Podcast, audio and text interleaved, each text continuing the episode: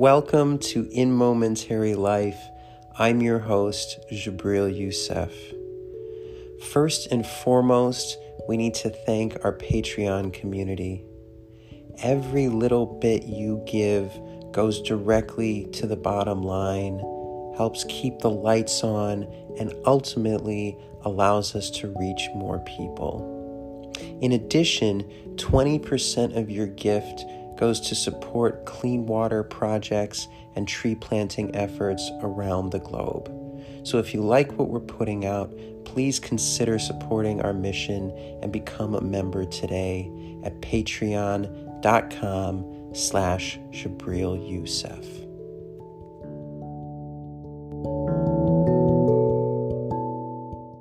Hello, everyone, and welcome back to In Momentary Life. I am your host, Jabril Youssef, and I'm so happy to be doing another one of these episodes a little differently with an interview. You know, we've done a few of these before, we do a lot of different stuff here. If you aren't familiar, please feel free to go back and uh, take a look at what we've got going on this podcast. But uh, a pleasure to speak today to Aaron Taylor, a uh, engaged citizen, uh, carpenter, um, Teacher. teacher. Yeah, tell us how would you describe yourself? What makes Aaron Aaron? I like to start with I'm a gardener. it's a thing that I've been doing most consistently uh, for 14 years, and uh, a soil builder, so composting. You know, A noble uh, undertaking.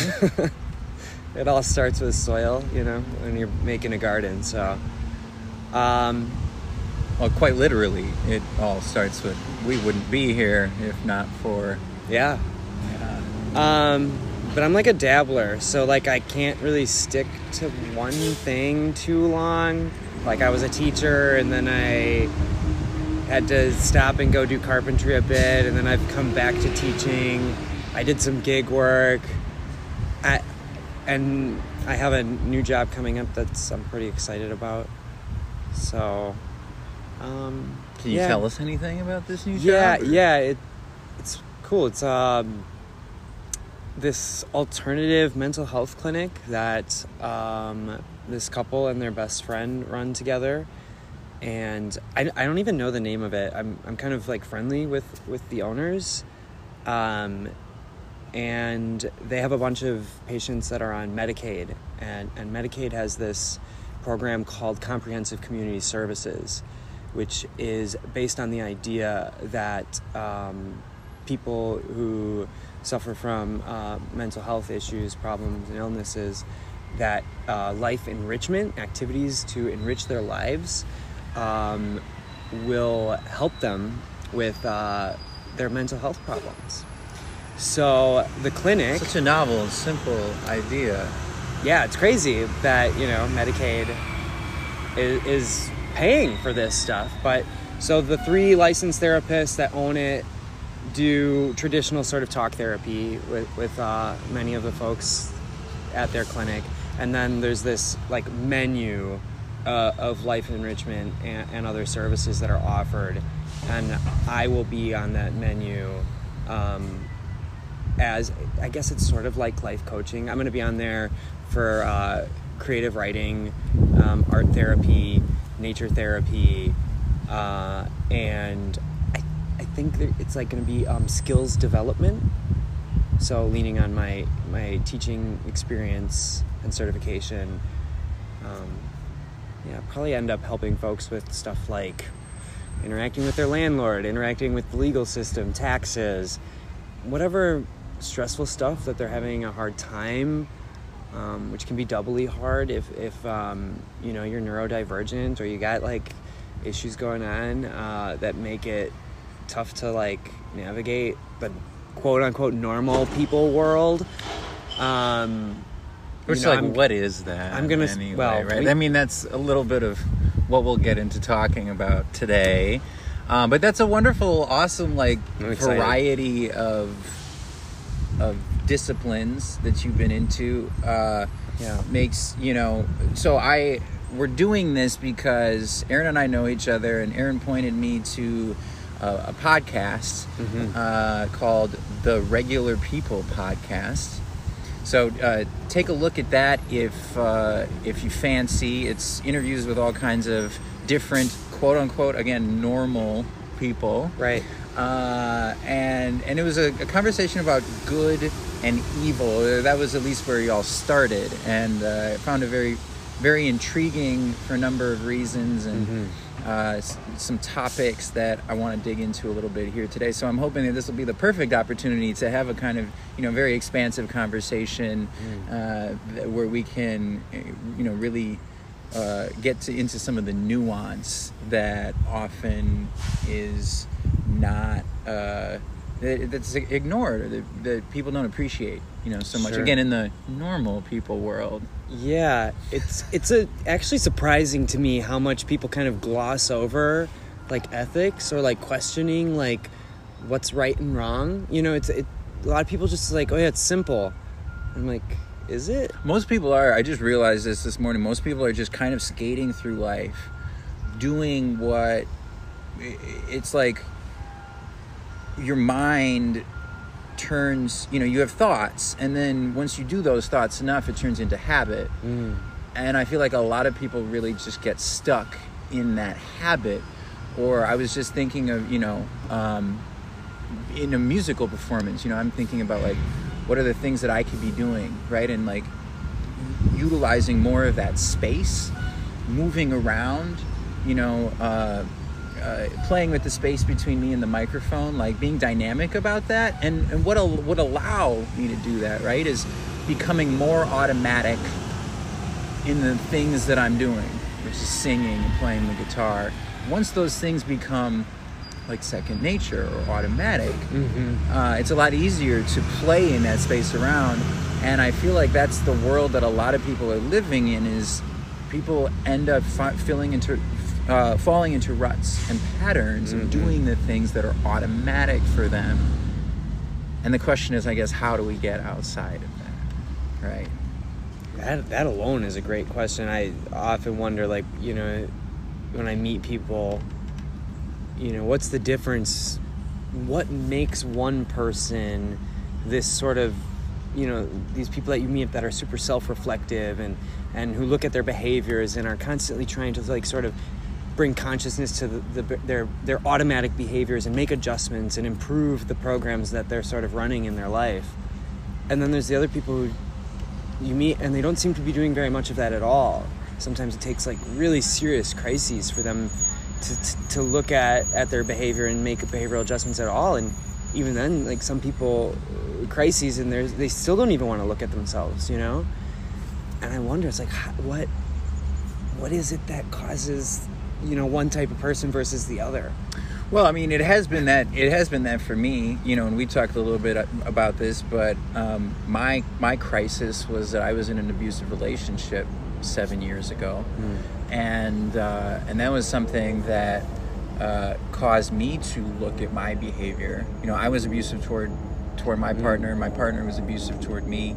Um, and regardless of how I feel about you know what happened on their end, what I experienced, um, I, I also I had to take responsibility for my action. You know, regardless outside of what they did. You know, and I, I think this is some of it is that people fall into that blame game, right? And they say, "Well, you you did this, and that caused me to do this," or "You were the quote unquote aggressor, so my my action."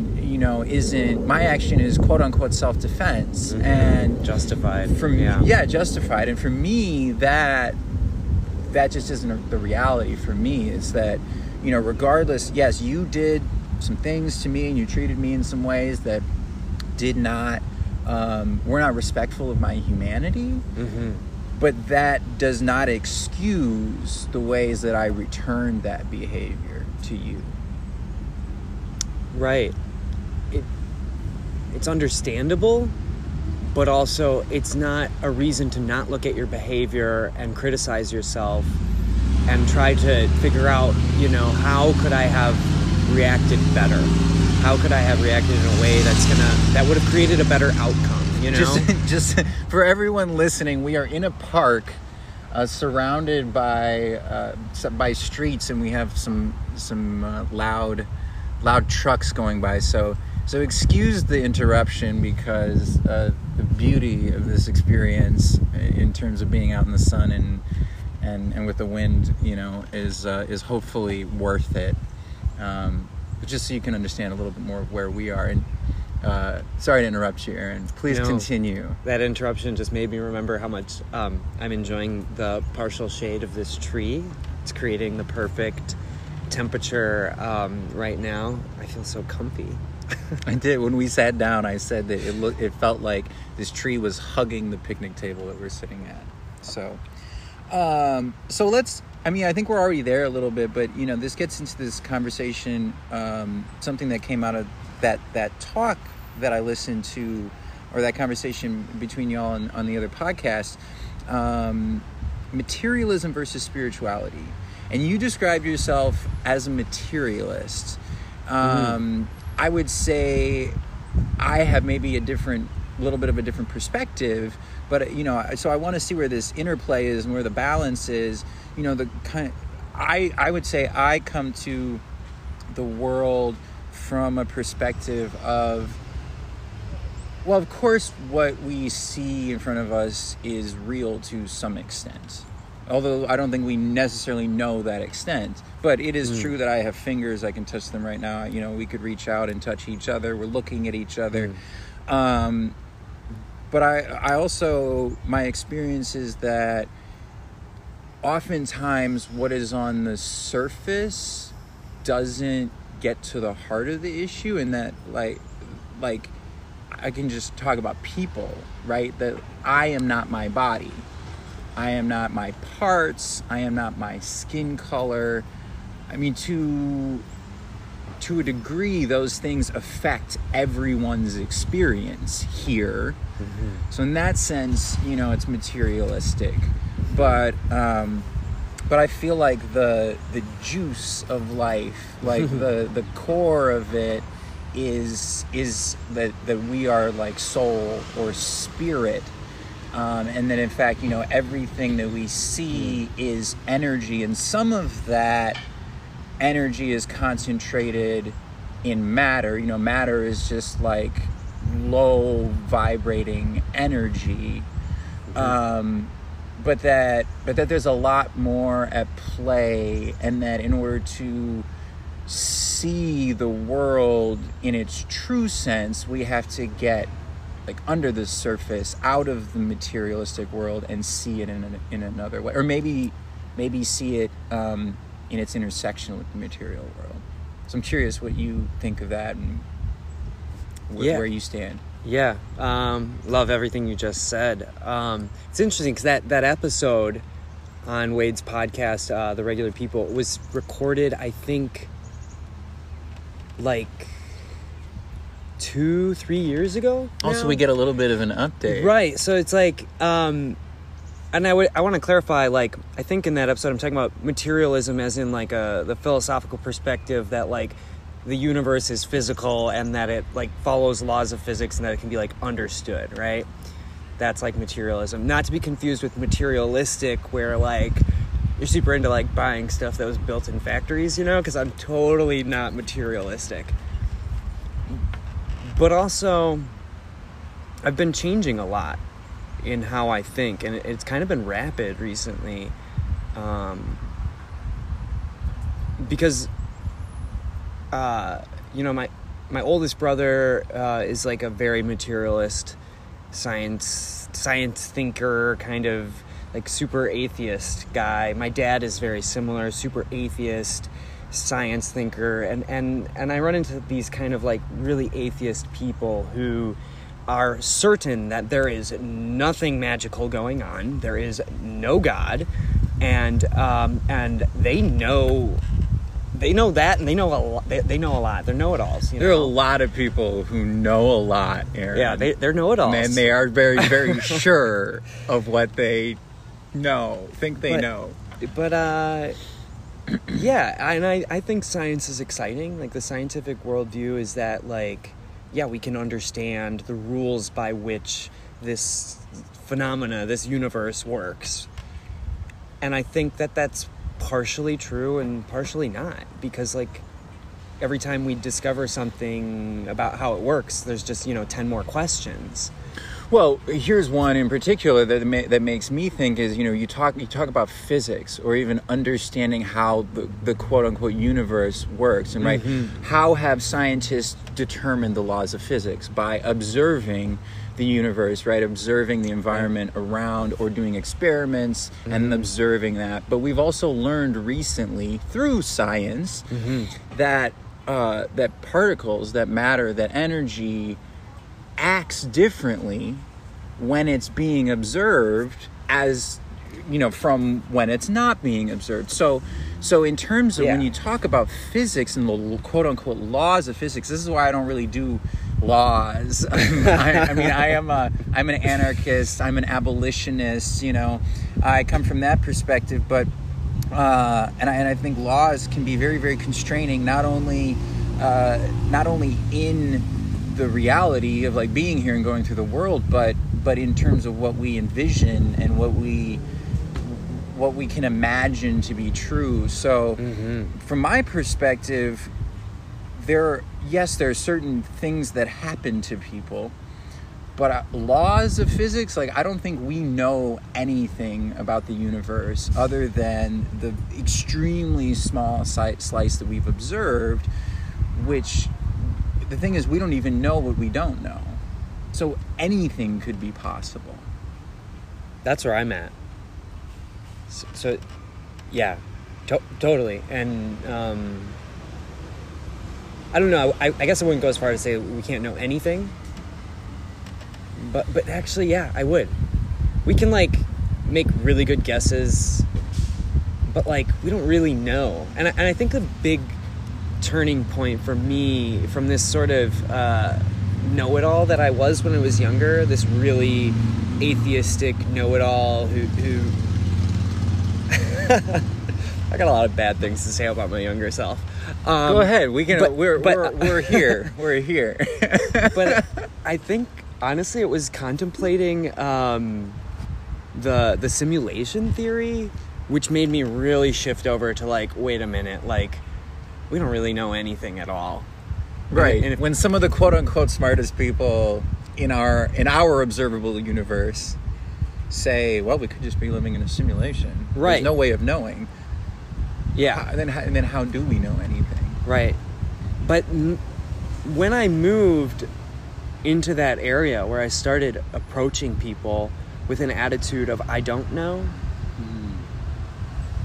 um, I feel like something like almost magical started happening in my life. Like my relationships were changing for the better uh, so fast, and and uh, my relationships with people that I had known for a long time, my relationships with strangers, um, uh, my ability to connect with other people.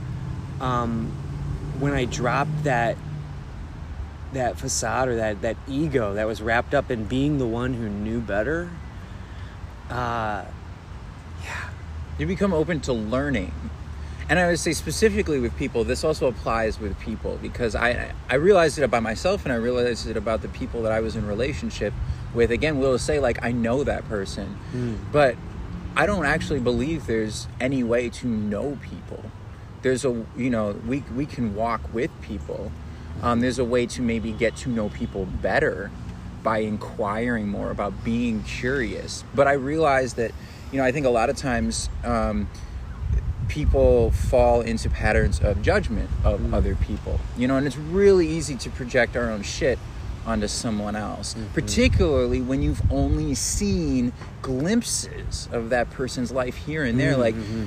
when i realized that that oh people are reacting to me this way because they don't know me because they've only seen moments of me and mm-hmm. I am with me all the time and I'm I'm in my mind and my body mm-hmm. and I am like galaxies and universes within myself and people are only seeing, you know, this afternoon here or this night here or this tweet online or this video and it's like there's no way that we can appreciate fully who and what people are unless for me you know it's being in that that mindset of curiosity with people and saying oh you said something and tr- you know there's an element of trust.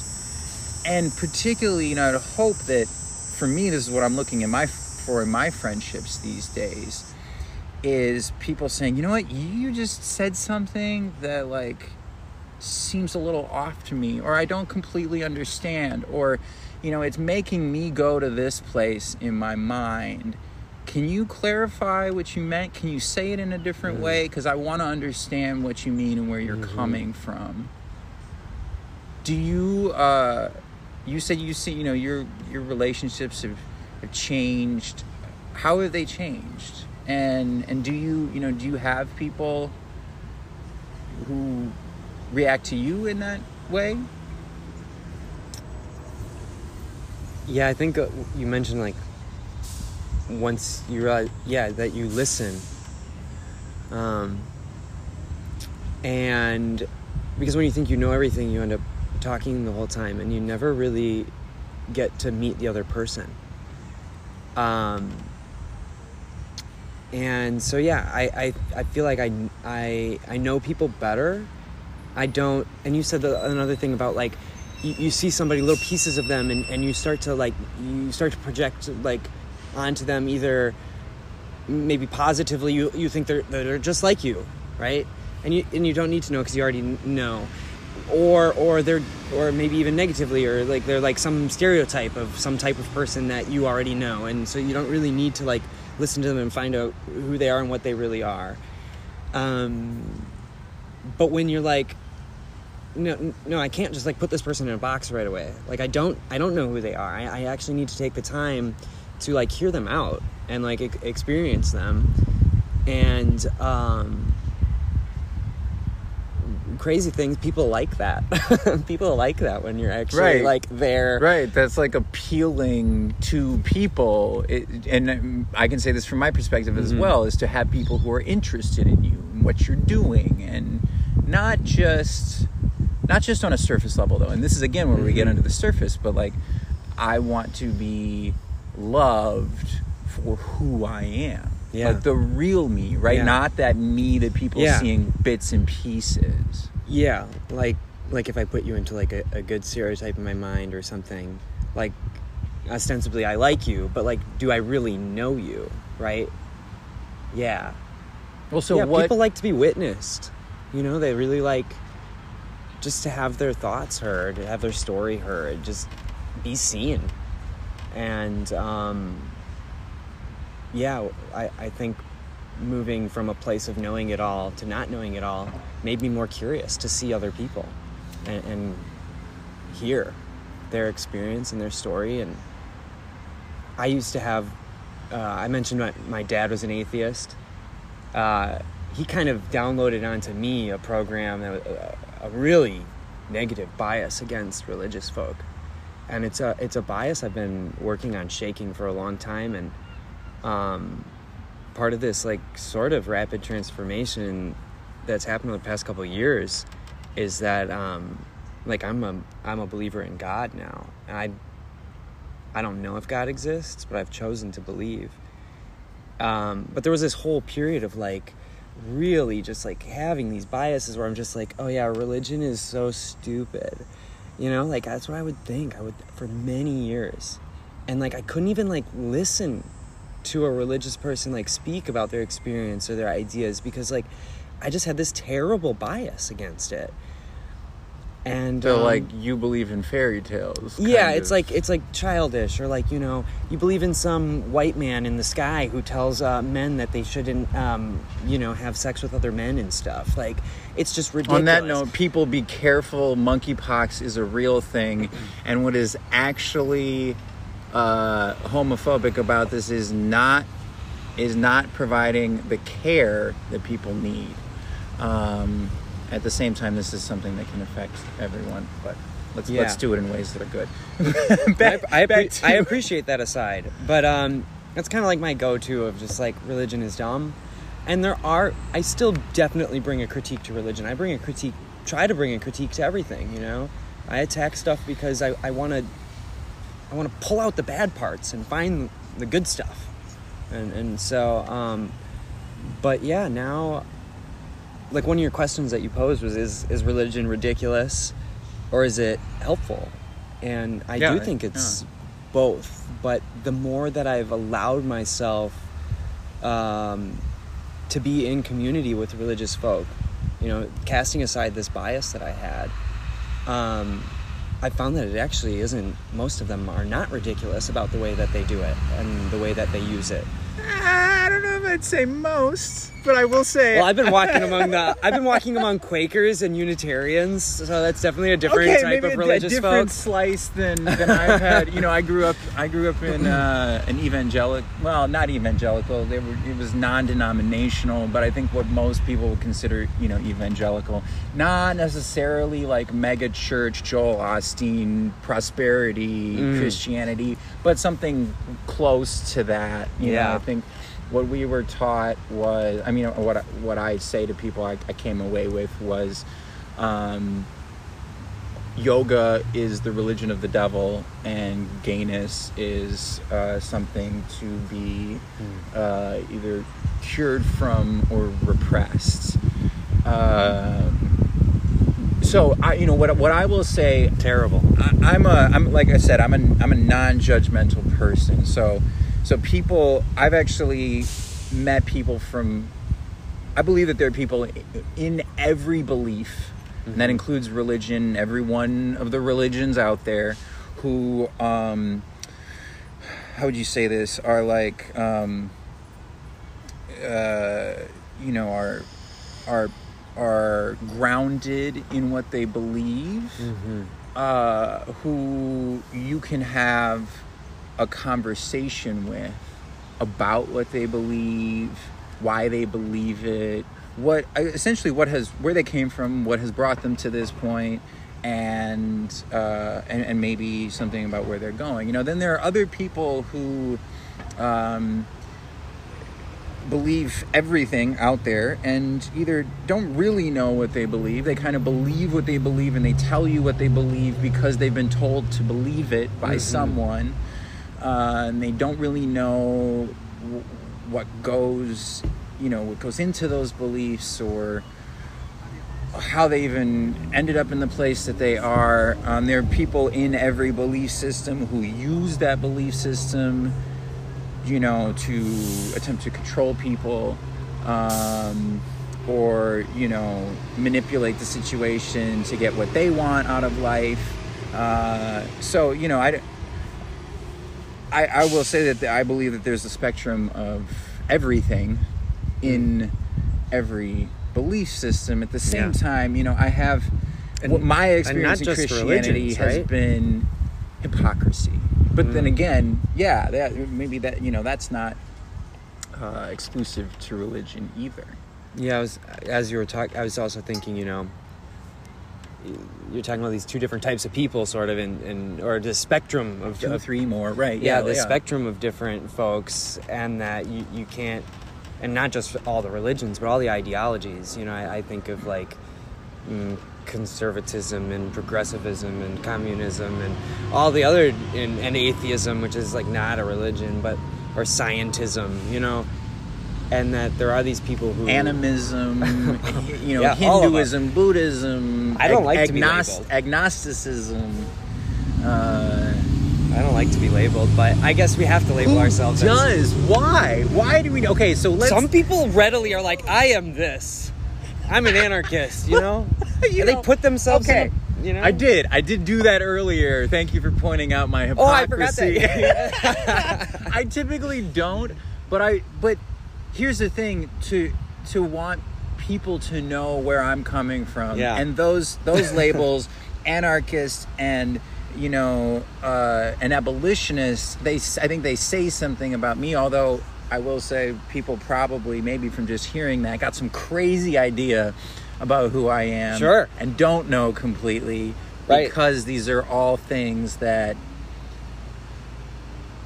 I don't know. They're picturing you with a exactly Molotov is.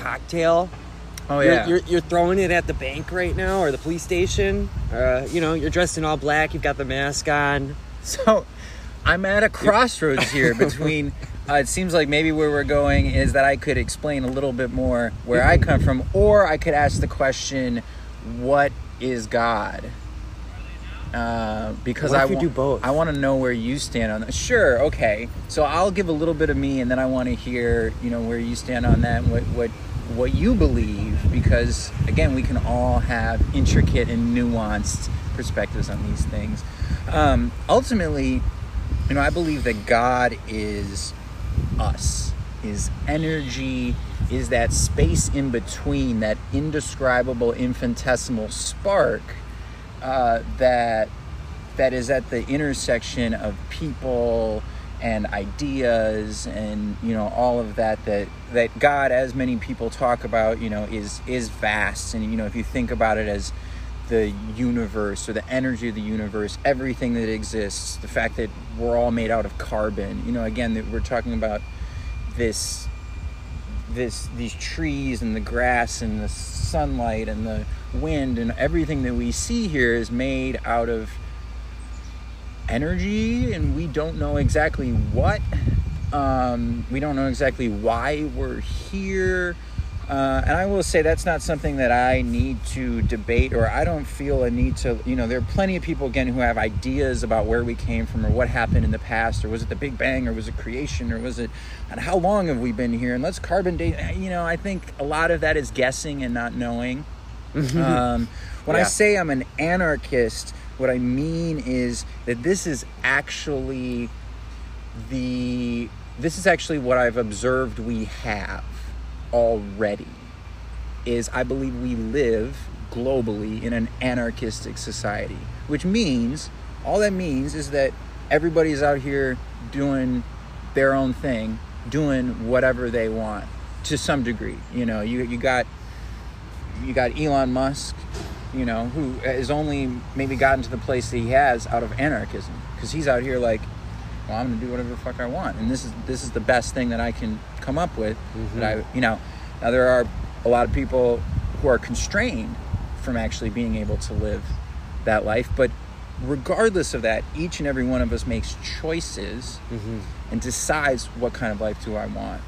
Um, regardless, you know, and, and I found that it's positive for me to view all of the potential choices in front of me rather than constrain my choices based on where I see myself at in my situation currently.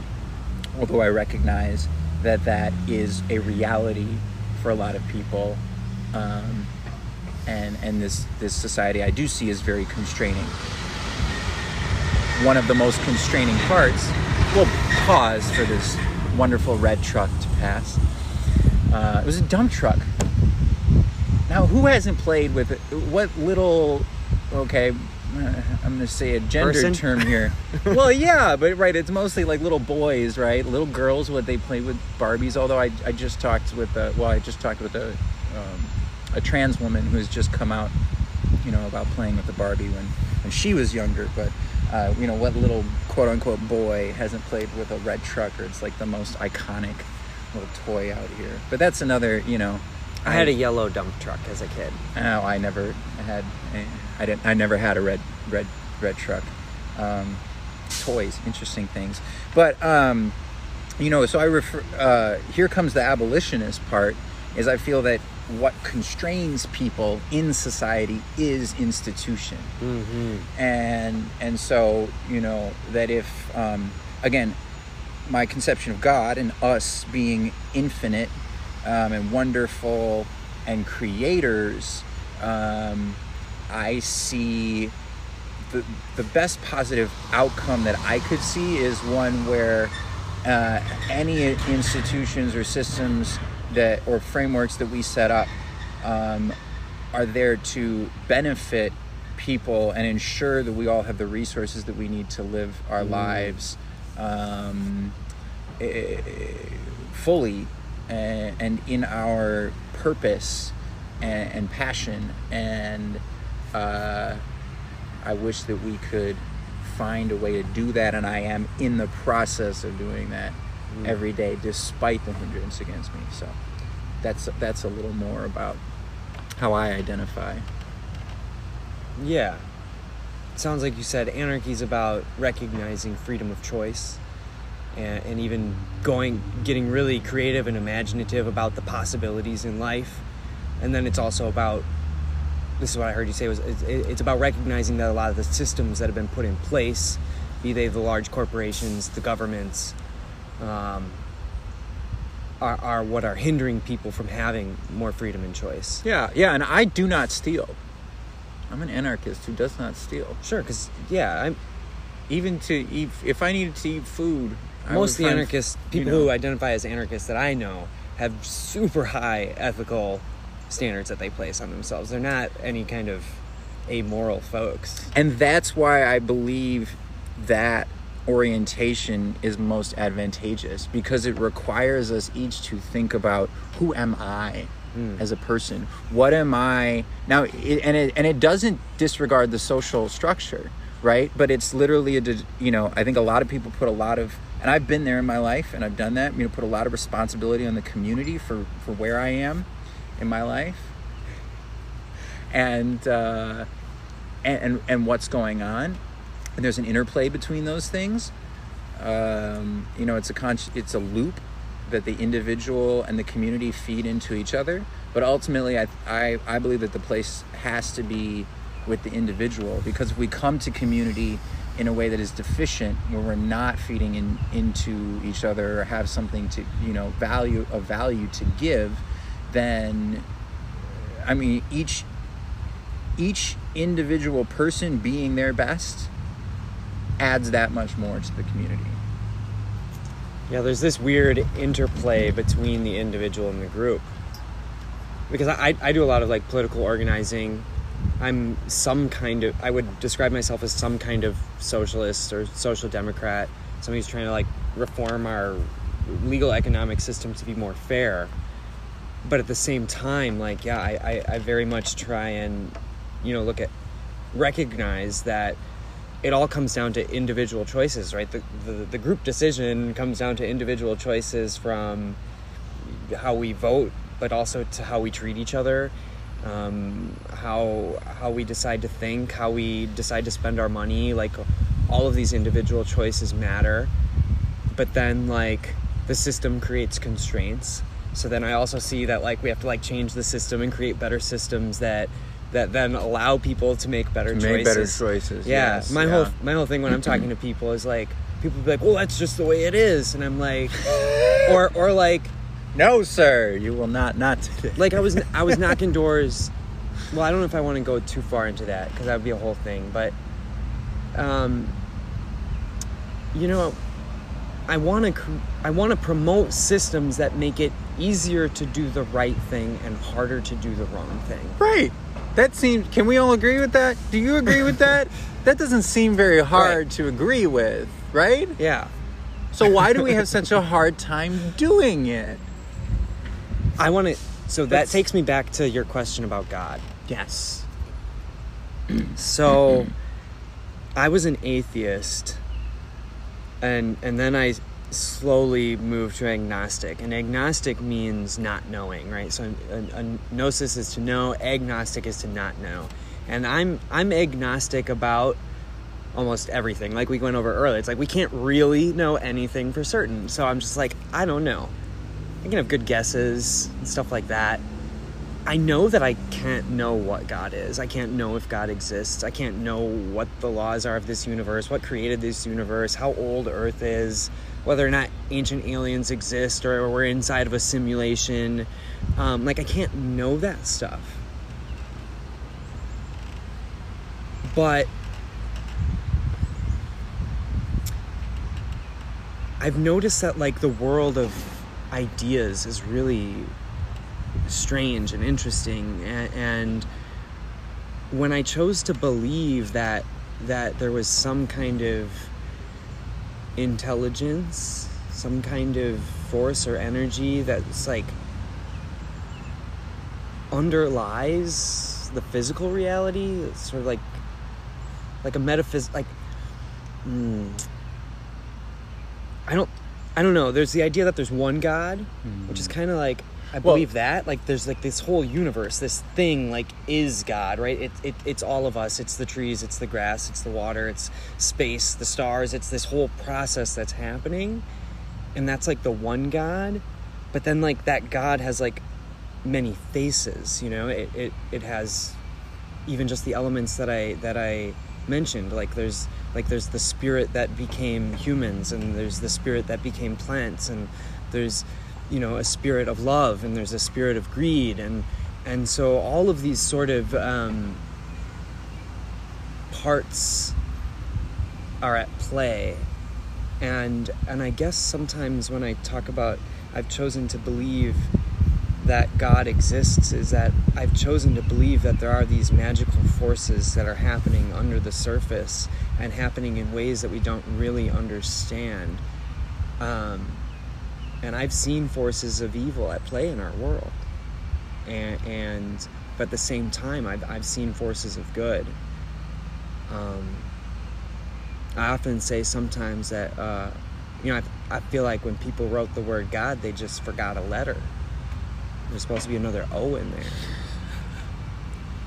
You know, like I, I'm what I'm looking for is goodness, Yeah. or, or love. You know, Right, right, and this is this comes down to you know what the kind of the next question that's formulating in my mind is, and I was thinking about this a couple days ago. Is like, what does it matter what we believe? What does belief even mean, or you know, d- does it have any? Uh, you know, because because we we want to create good, like you said, goodness or a positive effect, uh, or or as I as I think you as you put it at one point, or as y'all talked about in the, in the regular people podcast interview, was this idea of like uh, goodness like rippling out. The idea of a, of a stone being cast into the water and you, Mm. you've seen the ripples and uh, you know, or is again impact Mm-hmm. not necessarily intentions, but maybe intentions are the beginning of it, but then you have to Mhm. follow through. And so, does viewing the world in different ways, I guess the only question that I ask for myself is does the way that I view the world create positive impact? Is that the way that you see it? Do you think other people are looking at it similarly, or is it a different thing? Yeah, it does seem like the way that we think about the world can transform it. Like, like when I was like m- more of this like know-it-all, like not believing in anything magical or or I like I could when I looked at all the evidence, I stack up all the facts. I'm like, oh my gosh, this is depressing. Like I am certain that the world is headed for disaster It's very I discouraging if you look at and tabulate all of the things. Yes, that But you, then when I decided that there are magical forces at play and I can ally myself with this magical energy that can transform reality. that I can be a vessel for that positive energy to come through and and maybe affect other people. And then it started happening, you know? Um it's like you can't you can't see the thing that you don't believe exists or you're not looking for. But you can't even look for it if you don't believe it exists. So what if it's actually in the act of believing that we bring it into existence? Because the the mind, you know, works in very different ways. I was just listening to something yesterday about um, about the placebo effect and and how this this is actually a thing. You know, where people believe that what you're giving to them is, you know, the the actual medication rather than just a pill full of nothing. Uh, are they get better and it's not and it's not only uh oh they believe that they're better like you can actually measure people get scientists better. have actually measured these things with brain scans like they actually get better It's incredible. so is is believing does believing bring that about what's the interplay It definitely seems like it. I mean, it definitely seems like belief can be the medicine. That's what I've experienced, and and um, I just I really love the idea that like of just letting people have their own ideas about God. I've really loved that, and um, it's just really beautiful to to really, you know, ask somebody what they think God is and, and listen. You hear a variety of responses, but there is like this thread of commonality, and it, and ah, bro, I don't I don't know. It's it it's like magic. When I started thinking this way and started believing like that things were possible and and that it's really rippled outward in my life because it's just so crazy how how much I've been able to affect other people positively in my life by having a positive attitude myself and by offering help and by and then I and I know that those people are then carrying that that into their lives. Um, How has your relationship with yourself changed through this process?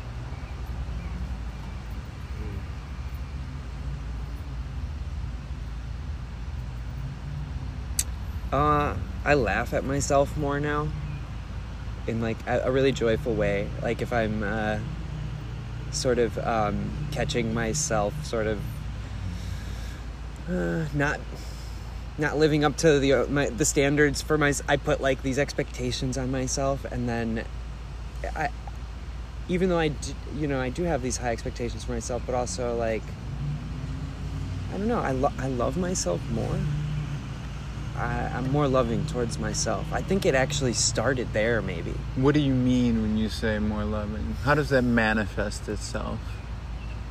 I forgave myself for mistakes. I recognized that I that like it's okay because you can learn from them and then and then uh, you do better.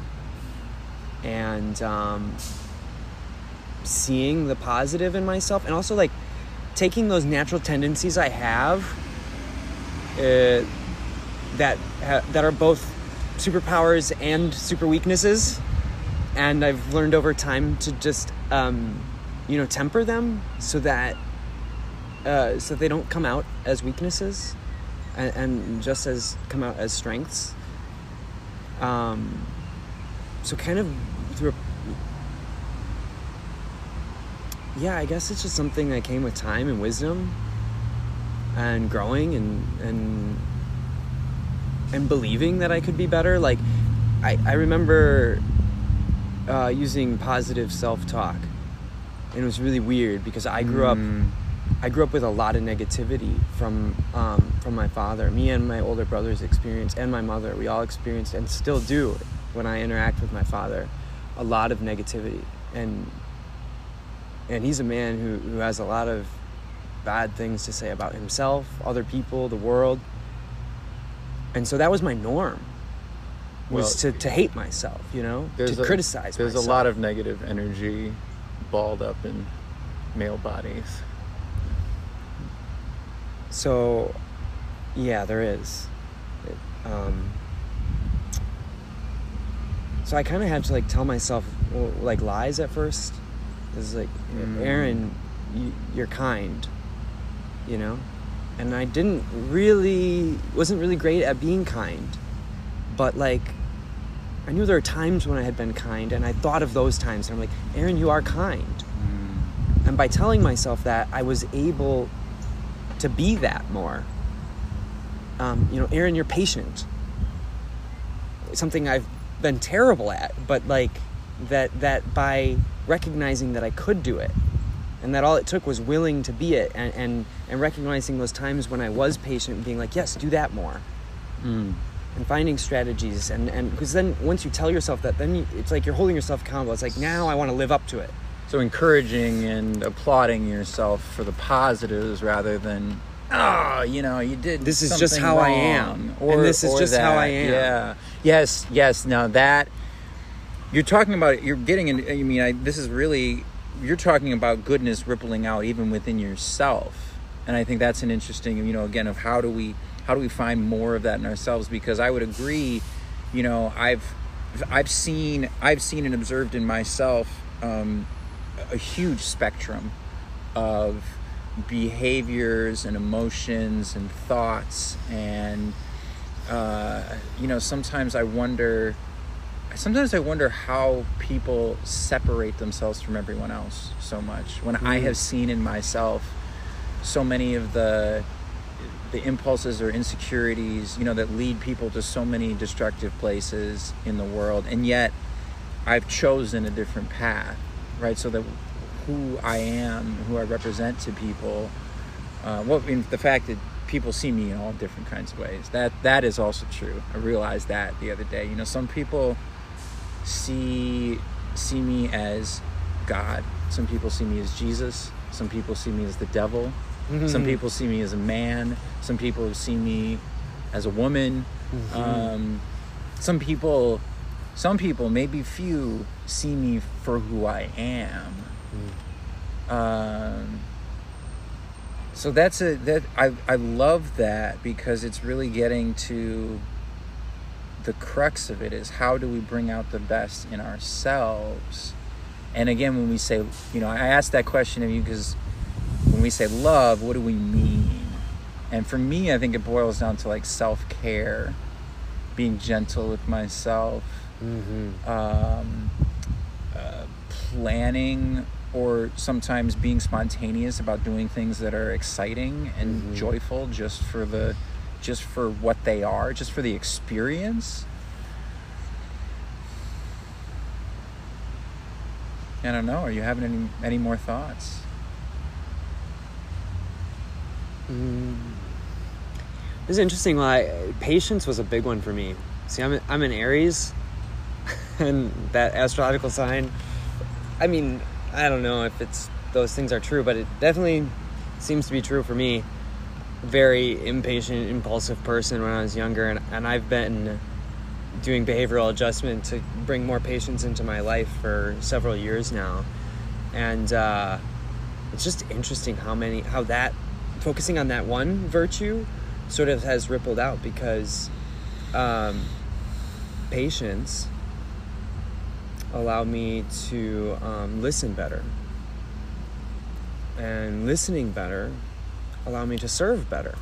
Because like when i was younger i thought i knew everything. So it's like well i'll just do i know what's right so i'll just like do that.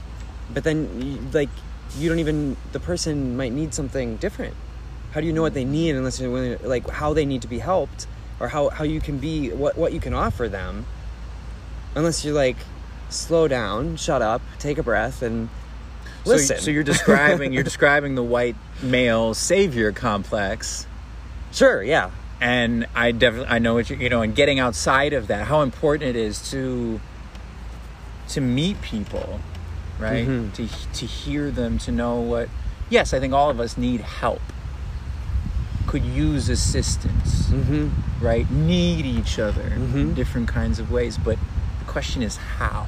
Mhm. And oftentimes those, uh, you know, those lines get crossed, and and someone might be helping someone in the way that they want to, but the person who's receiving the help doesn't feel helped because they really need something else. And so, so uh, you talk about listening, talk about patience. What you know, what are other ways that we can open that space up for people, or or, or create that kind of environment in in our life and relationships? You all you're asking me like i got the answers hey, we're just a disclaimer. We do not have the answers here. We are doing our best yeah and trying to get down to the root of it. Again, back to that soil reference. the root of it yeah so yeah i mean listeners just take whatever is is useful and rings true for you um, yeah patience has been huge um, listening has been huge um, I, while I was thinking about what you were saying is, is like interesting because the intention, the good intention was still there when I was younger. Like I wanted, I was, I thought, you know, I had, I was like, I wanted to be a good person, and and I, it's not that I was a bad person, but like, it doesn't. yeah, it's kind of like uh, you're just uh, you're trying to help, but but you're ignorant, and and um, you're ignorant of how to help. Um, so so I, I guess one of my things is like, yeah, if you if you if you think you you know, just like have that space to to doubt yourself. Because I think it, there's this really important like back and forth between doubt and faith. And and there are people I think who doubt too much and there are people who who have too much faith and it's really important to keep checking back in. It's like okay I, I think this work that I'm doing I think these these um, you know behaviors that I'm that I'm um, this rut that I'm in like what I'm doing I think it's good but it's good to check back in and just and just be like okay but am I am I doing the right thing? And I think the only way is you got to check in with the community. You have to check in with the people around you. And that doesn't even have to necessarily be a, a conversation but it, but it's an introspection where you stop and you think about and you look at like the ways that other people are reacting to you. That can be a really good indication of of if what you're doing is right because I, I really think it does come down to community and I I derive a lot of my purpose from being able to offer things to other people. And I think that's pretty human. That's pretty genuinely a human thing that we we want to be valuable to others in some way, right? Um, so yeah, willing a willingness to edit and reprogram yourself. You know, I think that's really important because it, it, it can't just be good intentions. Good in, good intentions alone are not enough. We have to be really smart about how we're going about trying to help. We have to be really observant and, and, and goal focused. Yes, I, I agree. I, I think I think the intentions at the beginning of that road, Absolutely. right? The intentions at the beginning that hopefully then lead you to the listening, right? Mm-hmm. Um, to say, okay, I like I have this really great intention. I want to help people in whatever kind of way. And and this is the this is the interesting thing for me is that you know when you talk, like when you ask people if if you could do anything and money wasn't an issue, you know, what would Mhm. you do? And four out of five people, you know, it's some kind of humanitarian cause. Um, and then whoever's left over, you know, it's probably just like leave me alone and hang out, or maybe I'll, I'll do I'll go off in this corner and like do creative projects, or there's some sort of balance, you know, between those things. I'm sure people would do multiple, but um, Mhm. Helping people, right? Okay, so then I have this really good intention. Well, let's let's determine if this is actually a need, right? Mhm. Number one, let's if it, if it is a need, uh, okay, like let- let's get down a little bit more. Let's talk to people. Like, what? How do they? How do the people who are like in the middle of this need? Uh, feel that the best way is to attack the problem, you know, or, or to, to create some kind of um, uh, space where then people have the ability to come out of that that place that they're in, right? And, and w- once you get down to that, and you have conversations. Okay, then you hang out. You know, then maybe you can start doing something, and and it'll have like positive impact. I think what happens a lot of times is people have like good intention, and they're like, boom, I'm gonna go there and start doing you know this. Everyone needs ice cream. I mean, I'm gonna go to this poor neighborhood, and you know what they really need is some good vibes and some ice cream. You know, yeah, hey, that could be part of the solution. You Hey. never know, but um, but that's not gonna change like the, you know, the the, the realities and the uh, oppressive nature of like how economic poverty like Sure. exists in the world, right? Um, but I think there are, yeah. So eh, let, let me ask i think because i think this is a good juncture do you believe that people are intrinsically good or bad No. neither No, I, do, I no. I don't believe that people are intrinsically good or bad. I think we're a, a product of nature, and uh, nature only cares about what can survive, like what can exist. okay so you, that's great because you know my next question and get a little bit further down here you know and to talk about it in a way that maybe some spiritual folks would understand is you know is human nature altruistic or maybe sinful? Uh, I would, I would say, it's Or somewhere both. I would say it's both. The, the the thing is that, and I talked about this on Wade's podcast too, but it's fine. We'll do it here. Um, I have a, a lot of uh, t- like um, biology hi- history. I've read books on evolutionary biology and stuff, so I, I do kind of think about it in this way. Um, any strategy for survival that works will probably present Hmm, itself. Yes, I remember you saying this. Yeah, so it's like so it's like the you know selfishness. So people can succeed by sharing, or people can succeed by stealing and keeping everything to themselves. Yeah. So, so then maybe we're back to this. We're back to this topic then of like creating, you know, an environment or the conditions that would make it easier Yeah. for people to make good decisions. I have some ideas on that, and they involve free education, Absolutely. housing, Food. food, healthcare, Yeah. mental and physical for people, and then you know, as I would say, call it like uh, a universal basic income or something to Sure. trade and exchange between people.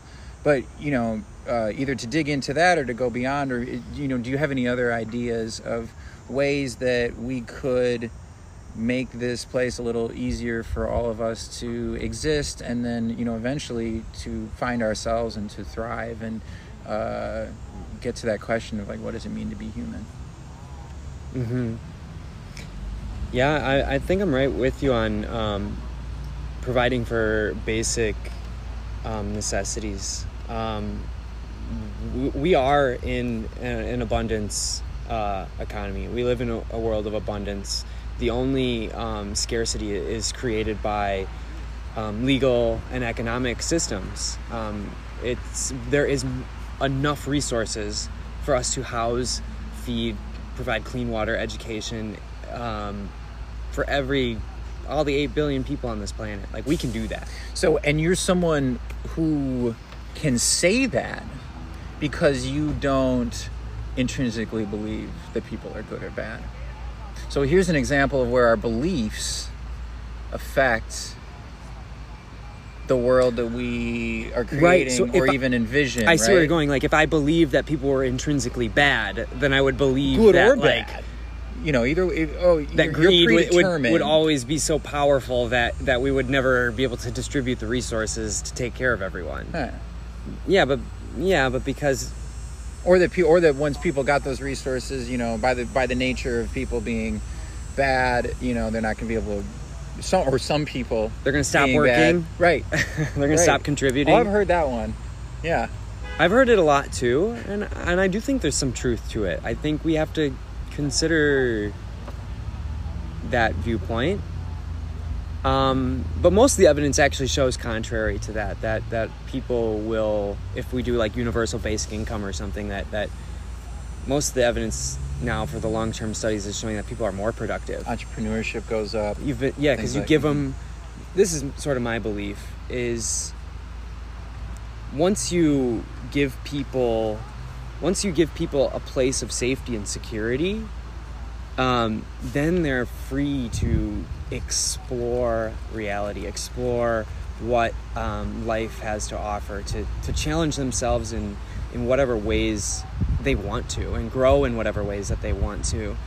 It's just really sad to me. It, it's so depressing that um, we've created a world where so many people are living in so much fear and and don't have their basic necessities um, available to them. And because of that, like you said, people living in fear that creates in people a fear of the other then because you, see you know and i've i've felt this in my own life you know seeing oh you know i don't have what i need therefore the people who are keeping it from me you know are the enemy Yeah. um, and it creates uh, at least the the the breeding ground for ideologies that include or go up to I can do whatever I need to or um, you know up to even hurting or maybe killing someone to get what I need. Mm-hmm. Yeah. Yeah, I mean, the, the studies are super clear on on uh, crime. It's not talked about a lot on American media, but like decades of research shows you reduce poverty and crime plummets. It, it most Right. so going back to your thing, I think mo- mostly the tendency of people seems to be uh, cooperate. I, I, I don't think selfishness is the main strategy that people use. I, I think it Now- seems like people. That is a Toyota Prius, people, if you can believe that. That's an old one.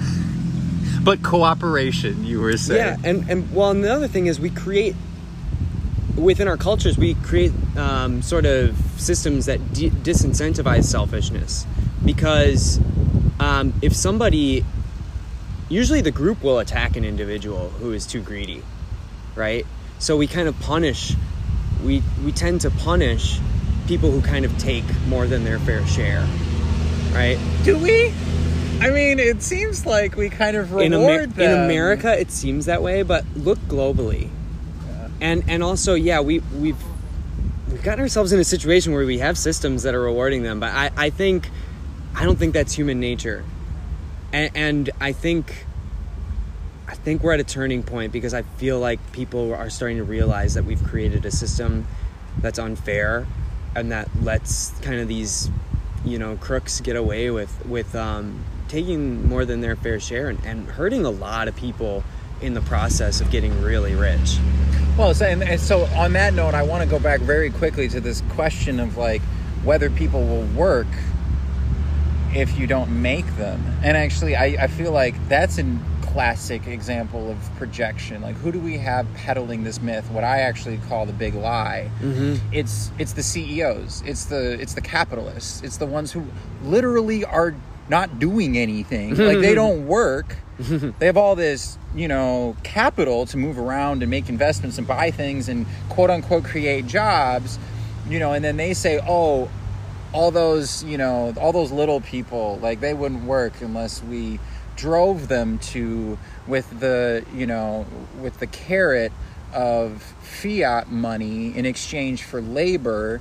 Um, when my experience is uh, you know and I, and I have a talk that I'm that I, I actually talk more about this so I'm getting to the point where I'm starting to share my story around this but around uh, you know work is that I realized I I was to to any degree that I've struggled with mental health and depression a lot of it came from uh, meeting the expectations of others or myself you know um, mostly as a as it relates to like who I am or how I was expressing myself uh, personally bodily um, but then also in work.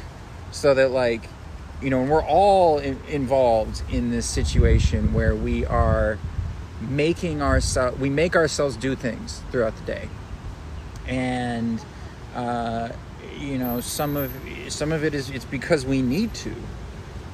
You know to, to literally to stay alive like we need whether you generally like what you're doing or whether you don't like what you're doing so much there are all these things that people need to do to survive and uh, i feel like that just psychologically puts us in places where um, we're not as grounded in our in our passions and our purpose because we're we're it just it takes so much energy to shift our focus. Um, you know the idea that creative people need need room and time to be bored you know not Mhm. do anything. Um, so this is so i view this as like right what we have right now we're stifling the creativity in our system in our people. We're not allowing the creativity to thrive because we're so overloaded with tasks you know not only in work but in our personal lives. And so what i observed was that you know through my in my journey into self-employment is that at a, at a couple certain points, I made it. Uh, I was very intentional about not not making myself do anything. And I talk about this, and one of the times was the beginning of the, the pandemic, early 2020. You know, we stayed inside for three months, didn't go anywhere. Um, maybe the grocery store a couple times. I was living with my mom and my brother at the time and just doing what I needed. I was managing a couple Airbnbs at the time, and I ju- was just doing what I needed to clean those, turn those over, you know, and make sure that I was good on my finances. But other than that, you know, I, I, in my spare time, a lot of what I felt like doing at that time, you know, and that was a heavy freaking time. Mm-hmm. Um, a lot of us were feeling the weight of that time. What did I want to do? I wanted to smoke cannabis and play video games.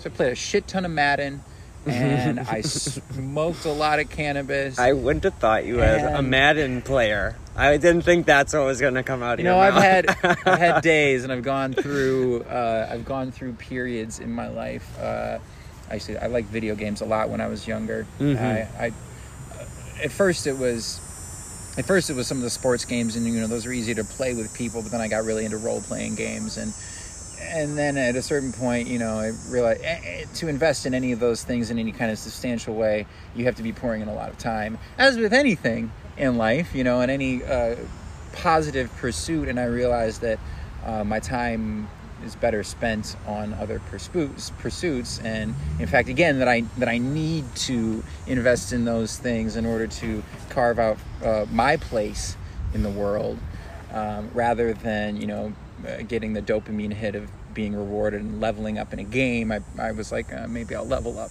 in real, life.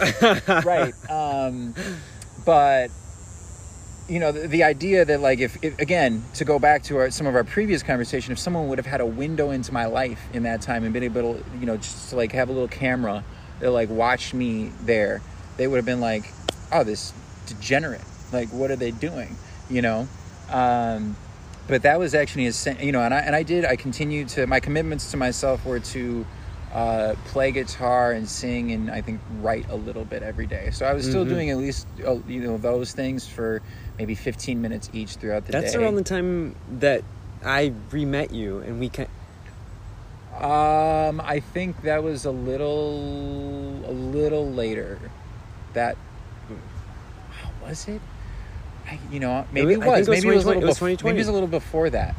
Maybe it was a little bit before Yeah. that. Before the pandemic hit, I feel like because I was, yeah, Yeah. maybe or after. That is- that oh is my god, I don't 2020. know. I lose. At least maybe it was later that year. It was later that year. Um, Yeah.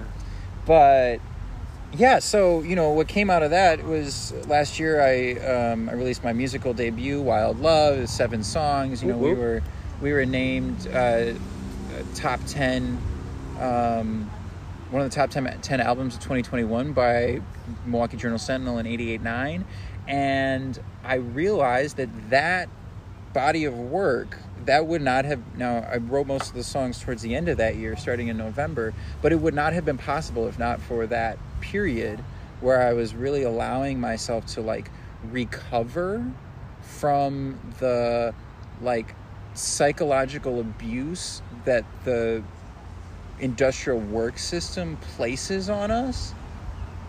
So my take on this is yeah you know what? You will have to be pre- we have to be prepared for the fallout of decisions. So yeah when you give people you know uh, universal basic income or if we were in, to institute this you know future world economy yeah be prepared for people to sit around for a little while. Yeah, I think for gonna, six months, for a year, for maybe eighteen months before you know where they like get to chill for a little while and relax. Like recover. coming out of any abusive situation or relationship or whatever, we all need that time to recover and we take it. And sometimes Yeah. we don't realize that that's what it is. But then be prepared after people shed all of the nastiness of that experience for them to do really, really wonderful, creative things. Like that's my perspective. Yeah, I think most people will do that if we provided it. Yeah. Um, What would you do If you I- had, if I had you had all the freedom and you didn't ha- yeah didn't have to worry about Um, I, I, so I, I haven't worked full time. I, I quit full time in, um, I quit full time last June. I did seven months of, of really light work. I had money saved up. Um, I was spending, I, I cut my expenses down to bare minimum, canceled a bunch of subscriptions. Um, so I was living on like 600 bucks a month. So my goal was I want to work for money as little as possible. And, um, and that was that was a really cool period. And then it, and then it got really depressing because I, I didn't know what to do with myself. I ended up back in teaching. Um, but when I went back to teaching, I opted for 30 hours a week instead of oh, when I was teaching before, I was like 60, you know? Because they got you under salary, you're teaching five sections, you got uh, 200 students, it's crazy. Um, so I opted for part time, and uh, now, of course, I'm on summer vacation from teaching, and I'll go I'll go back into that part time um, position in a few weeks. Um, I like part time work, so I feel like even if I had UBI, like I would work because I, I even I was in a point in my life where I I basically didn't have to work very much at all, but eventually I got depressed because it came back to I need it. I'm here to do something. I want to offer myself in some. way. I want to like service to discovering others. what are we here yeah, for. yeah, and and I, I just feel like I work is part of purpose to me. Um, but I did I did uh, you know develop during those seven months and continue to develop really great hobbies, creative creative hobbies. Um, you know, I'm writing scripts for a, a limited series podcast that I'm gonna um, that I'm gonna be releasing. I don't know when. It's probably gonna be a long time from now because we're gonna put a lot of work into making a quality product. Do you have a name? Uh, it's to be called Being in Balance The Art of Having the Best of Both Worlds. Or something like that. Um, um, and uh, working, I mean, I learned piano. Uh, I was singing a lot and drawing, and I retook up poetry writing and working on a novel that I'll never finish. And, uh, you know, but so, so, so like, Someday. even if I don't finish it, I, I love that I'm doing it. I, that's not the point to me necessarily. Um, it's just like being in motion. I just like doing stuff.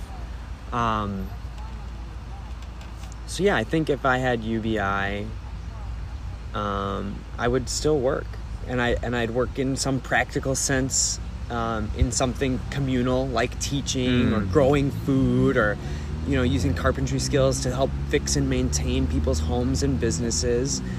Um, I'd do some of that practical work, maybe and then part- something for yourself. and then I'd also do the, the creative stuff, the artistic stuff, the and just like playing sports and working out and doing yoga. You know, working on myself, keeping myself healthy, and and, and yeah, playing around with creativity or reading and researching different topics that I think are interesting, and just like checking up on my friends and and and. Uh, you know, being there to to to to support my friends socially, and of course socializing and talking to folks, and um, creating culture. I don't think it would look that much different than what I'm doing now if I was on UBI. That's a really nice thing to be able to say, right? And I think both of us can say something along those lines. And, uh, you know, that's, while that's my reality, I also recognize that for a lot of other people, it's not, mm-hmm. you know, and that, Yes. uh, yeah, that, that there are a lot of folks out there who are, are doing things that they have no kind of maybe emotional or purpose-filled connection to just to put food on the table. I want to butt in. I just realized, do our, does our audience know what UBI is? We've been talking about it for like, Did I say uh, universal, Universal- basic income? yes, we should be using these words because I can't handle when people use uh, industry speak as or acronyms say. that you don't know. Yeah. I've also heard it re- referred to as BIG or BIG, Basic Income Guaranteed, yeah. and uh, yeah, you know, my my idea is that you know, again, in, in my ideal world, where Yeah. where housing and and food and healthcare and education are already taken care of, Um, you know, it's not so much even the need for money; it's the need for something to exchange so we can move around, right? Like that's that's really what I've realized is that it's not so much like the idea of capitalism and money and like making money off of things like no money is made. Let's, like, let's be very very clear about this. It's all energy and it's and it can move to different places. Um, what we describe as money these days is typically garnered from you know it, it's mined from the earth. Like i think that's where a lot of the quote unquote money or wealth comes from it comes from mining resources um, and then exploiting land Yeah. well, yeah, it comes from extracting resources from underground mm-hmm. or extracting resources from living ecosystems. Yeah. So in a harm-free society, um, you know, I mean, essentially, the society that a lot of people live in, for the most part, you're not directly maybe involved in the mining of those resources. Um, maybe you are directly, you know, sales. That's another kind of mining of resources, right? But you're mining people instead. Uh, like again, think about the all the things that are being pitched to people that you need to care about this and you need to spend money on this and you need to. Um, but for the most, you know, the most of the most of us are given money. We're all given money. We don't make money.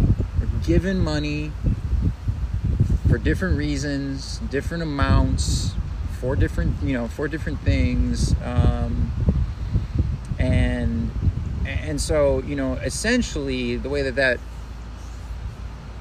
uh, the way that money plays itself out is, you know, we end up using it to pay for a lot of these basic things that we need, which are overpriced, which is unfortunate. But the rest of it is is to allow us free movement. Mm-hmm. And I feel like that's where the value is in the exchange between people uh, and the ability to move about and to do so in a responsible way. And, and I don't know quite what that is yet because, you know, we've also found that, well, movement requires resources and, uh, in fact, creates, you know, some of the pollution that we're dealing with in terms of air, air travel and car travel and all of those things.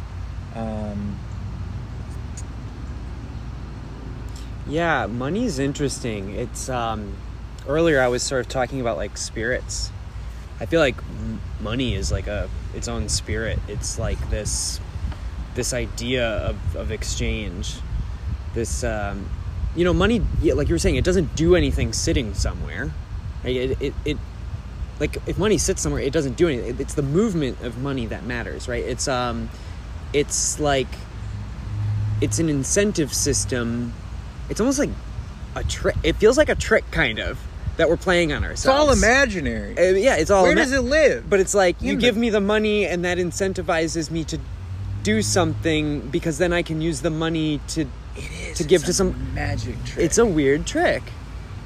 It's a weird trick, but it be does. my slave for a day, but it works. and I works. will give you. it works, and it it it lub- What it does is it lubricates and makes trade between people easier because it's a placeholder, so that like you know if I've got if I grow like lots of tomatoes like I do in my backyard and I mm-hmm. can 20 jars of tomatoes but like I want some asparagus or something, you know, but like nobody on my block has aspar- asparagus. So like Well, in this future world to- where people have the time to do extra things and don't need to spend money on, you know, paying people for work necessarily if they didn't want to, or where they live, or maybe they would have the time and ability to grow asparagus, or maybe you would trade your tomatoes for, you know, a, a, a knitted sweater from your uh, neighbor or I'm- something along I'm those definitely lines. into trying to create a world where less money is needed. I think uh, largely because of what you just said about the transportation. It's almost like the, the, the money and the global transportation, it's just such an energy waste and it's so destructive to the planet. You know, to be getting my bananas from halfway around the world and to just like so many of the things are coming from so far away. Yes, I, I think this. I think I think maybe in the short term that's not a bad idea to be to be able to pull back and say, hey, like let's actually live within our means mm-hmm. here. but I also feel like that brings up another conversation for me, which is like, okay, let's like actually do some innovation that doesn't hurt, right? So think about the idea of like, okay, how can we create energy that will allow us to travel the globe and not pollute it? Um, some, I'm not saying that this is the solution, but um, you know, nuclear energy is an energy that isn't talked about a lot, except in um, you know fear mongering. And there have been a couple of uh, you know well-known mistakes uh, where where nuclear power plants have blown up or whatever. But there have been very very few, if any, you know, ca- actual casualties from those. Um, and what you know, what if we can find a way to advance a technology like that, make it safer, make it smaller? You know, think about an Iron Man I mean, they are. They are. type of Yeah, like a energy. Jetsons car. You have a mini nuclear reactor in your car, or, or yeah. I mean, All This is- I'm saying this is, is what there's, I a, think. there's a future, there's a poss- there are About nuclear? possibilities and opportunities that exist that we can't, that we aren't even thinking about right the now. the global elite or whatever, if you believe in that kind of thing. I don't the, know. The I people don't that know. control industry, they uh, or the or if it's not the people, They're all it's like the- reptiles, right? This is what I hear. I don't know. Go- Uh, it's go- unlikely that they're reptiles. I'll say that much. um, but I think they'll they'll extract all of the oil and then switch to nuclear. Hmm. But I think right now um, they don't care about global warming. I mean, if if you're Russia, if you're Russia or Canada, um, all global warming means is that all of the frozen tundra, which is most of your land, is going to thaw out, and you're going to have awesome farmland. Yeah. And when the Canada's Arctic is going to be the shit. and when the Arctic melts, that's going to open up shipping lanes between Russia and Canada. So they don't give a crap. So this is an so this is again when you view the world in a scarcity mindset or in a tribal mindset or in this instance a nationalistic Yeah. mindset.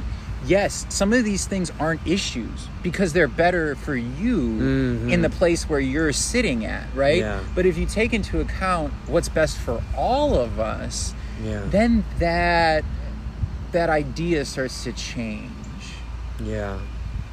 how do how do we get people i guess that's the idea not how do we change to this this global system that would allow us all to think that way but how do we get people to think that way so we can transition to a system that allows all of us to be successful and doesn't uh, doesn't position any of us above or below others is it even possible I th- it's a really good question. You know, I because I personally have always sort of want like wanted to know the impacts of my actions on others. Like I've always sort of had this um, and I don't know if my parents taught me this or what. I was talking sort of poorly about my dad, but he really is somebody, despite all of his flaws, who instilled in me this idea that we should be thinking beyond ourselves and about how our actions are affecting other people and trying to maximize good in this world. And so um, I don't I don't know how to get other people to a point where they care about how their actions are affecting others. Well, I Um, guess it's not a matter of get either, right? Mhm. Because we want to, if we're approaching, if we're approaching it in this way of like, you know, I respect you, and you respect me, and we're all different. We all have different, you know, beliefs, and you can think what you want, and you can go about the world in the way that you want. Um, but but then there's an element of that like the good rippling out too that comes into this conversation, and and I guess how do you, how do we I guess the question is like, how do we show people, right, a different way of Yes, being, and how that. that can be more beneficial for survival than the way that we've been doing it, right? Yeah, I want to I want to jump in before I lose this thought that I just had. Caring about others is a privilege in a way. Like, I feel like because I came from a middle class family, like my parents had the time you know th- they're not super stressed out and working two jobs um, trying to figure out like you know how to how to pay bills and stuff you know um, so they have the time and energy from that place of safety and security that's provided by their economic privileges their social privileges being white and all of that right? Um, to consider broader effects of their actions on, on other people right? So first of all like recognizing that. So again it comes back to being able to provide safety and security for other people so that they can also be in a place where they also have that privilege to take time to consider how their actions are affecting other people right? Because like if if i've been screwed over by the world and and i just feel like i'm struggling and like the people with power are, are out to get me and, and they got their boot on my neck and, and I and I don't got anything to show for all my hard work because the systems are just a reasonable point of view. like how what do I care about you know somebody in some other country or global warming or or, or even like you know I just I, I don't have I don't have the energy if I'm in that position. It could. It could also create an understanding in you of how difficult it is to be in this world and to give that grace to other people because you know what you've experienced. I think there, you know, Sure. there are different ways that people can take any of these things, right? definitely and and yeah and having privilege doesn't necessarily mean that you're gonna take the i mean Right. it, That- you right, might just that get could sucked into the more game of selfish. getting more and more money and like you know I, i'm better because i worked harder and all and all of that type of thinking but i like what you said about showing people how it's done. And that's kind of what i've tried to do in my life was i stopped trying to tell people the right way and just was like aaron stop and just live your life the very best way that you can. And and like be happy. And uh other people will see it and they'll they'll be like wait a minute what what is what is he doing over there? Like how how is he doing that? And for me a big part of finding my happiness was was giving up on I've never been really materialistic but but um you know the TV the culture the advertisement the salesman the advertising psychology the the Instagram influencers. Them all out. Yeah you got to turn that stuff off man We need quiet. We need quiet. I just, you know, this is coming. I, I'm, I meditate regularly. Um, honestly, I spend a lot of time with myself, but just realizing we all need quiet if we're going to. And this is coming from the point of view of a musician and a singer. You know, like in order to make that noise, whatever that noise is going to be for us in our lives, right? Like that that thing that we're giving that we're putting out into the world. We need to create that quiet or we need to create that environment that allows us to really be able to hear ourselves so that when we we do come out and speak and we say something you know that it that it does resonate in those kinds of ways. That it's good. It's good. Yeah, s yeah, I don't know. I guess by showing people how to be like the big the big lie in my mind, the big lie is that by buying the products that are made in the factories from resources that are extracted from the living earth. Right? When we buy those products, the lie is that it will make us happy and we watch a very convincing display on the screen of people consuming products and possessing products built in the created in these factories. And and these people have been paid they are paid actors and their faces light up and they're happy. Right. And and it tricks us. We have been tricked. It works. Hmm.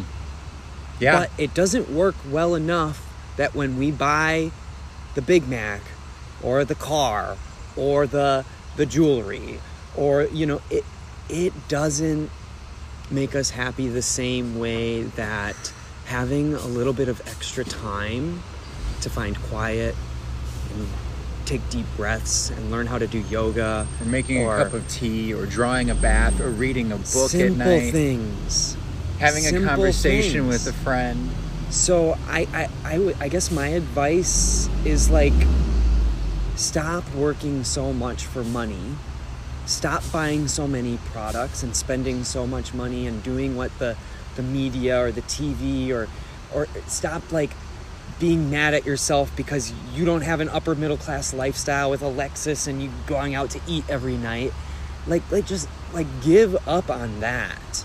Work less for money and find more on ourselves and our communities, What is- our relationships. define what is success for me you know what does happiness in the process look like? Because i realize if you know I, and i think it's good to work toward things but i mm-hmm. also think it's good to find contentedness in our lives where we are because if we're always working toward a future eventual space where then we'll be happy you never get there because there's always that better. And i think that better is good but we have to find a place to be or way to be where we are now Yeah.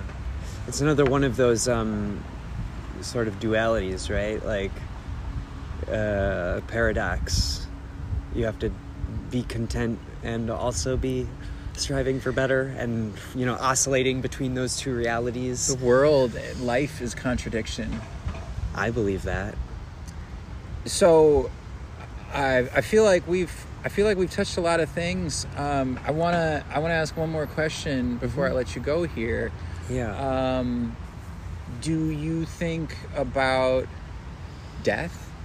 What is that like for you?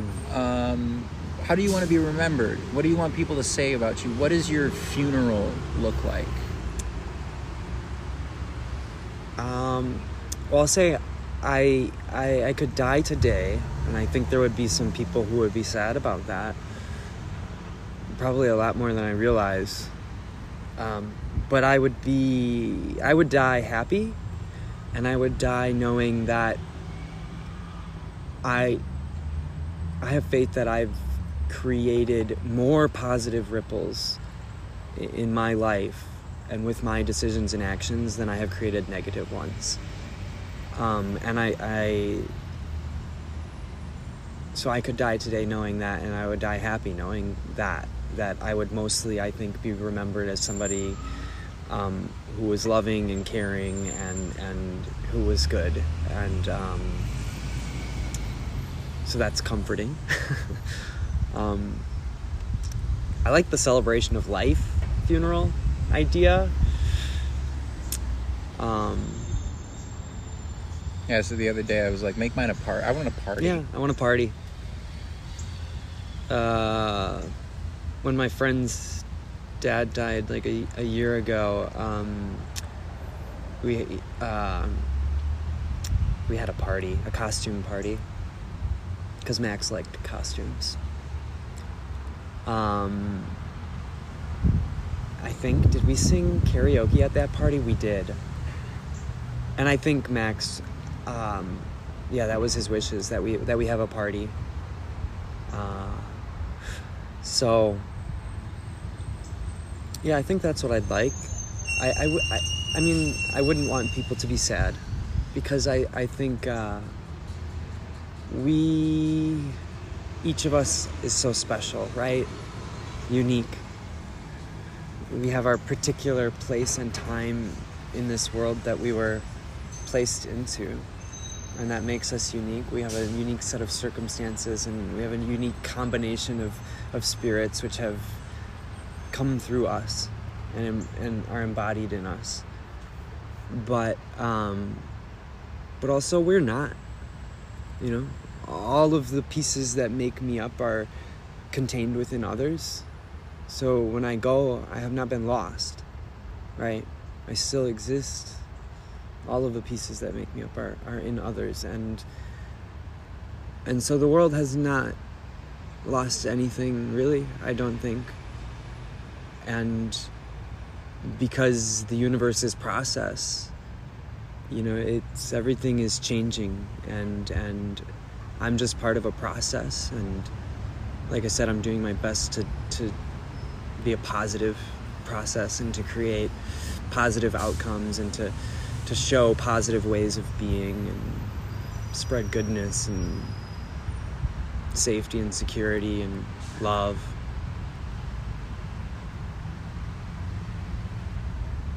I don't know what else to say. Maybe that means it's a good place to stop.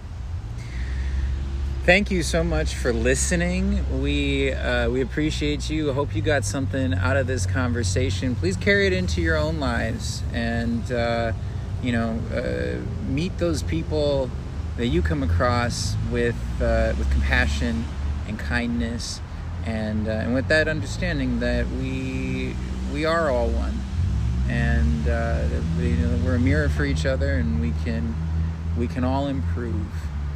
Um, again, this is in momentary life, and I am Jabril Youssef.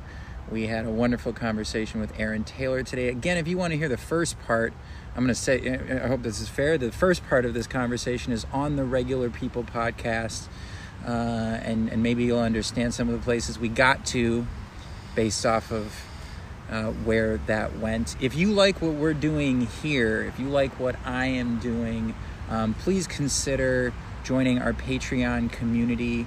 Everything that people give there uh, goes to producing works like this, um, helping me get to where I'm going on tour, and literally feeding and sheltering and clothing me. Um, and you know, the more that uh, the more that we're able to do this, and the, the more that we have, you know, it allows us to reach more people and hopefully to ripple out more of that good into the world. So um, I would love to have you there and be able to interact with you. Uh, you can follow me at Jabril Youssef everywhere and uh, just keep living your lives. And uh, no matter what, don't ever stop being you.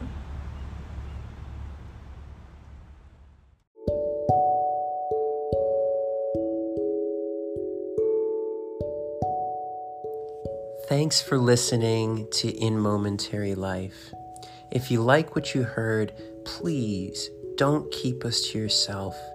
Tell your friends and family, make a post on your social media pages, and consider joining our Patreon community at patreon.com slash Jabril Youssef. Until next time, stay free, live your life to the fullest, and you keep being you. Thank you.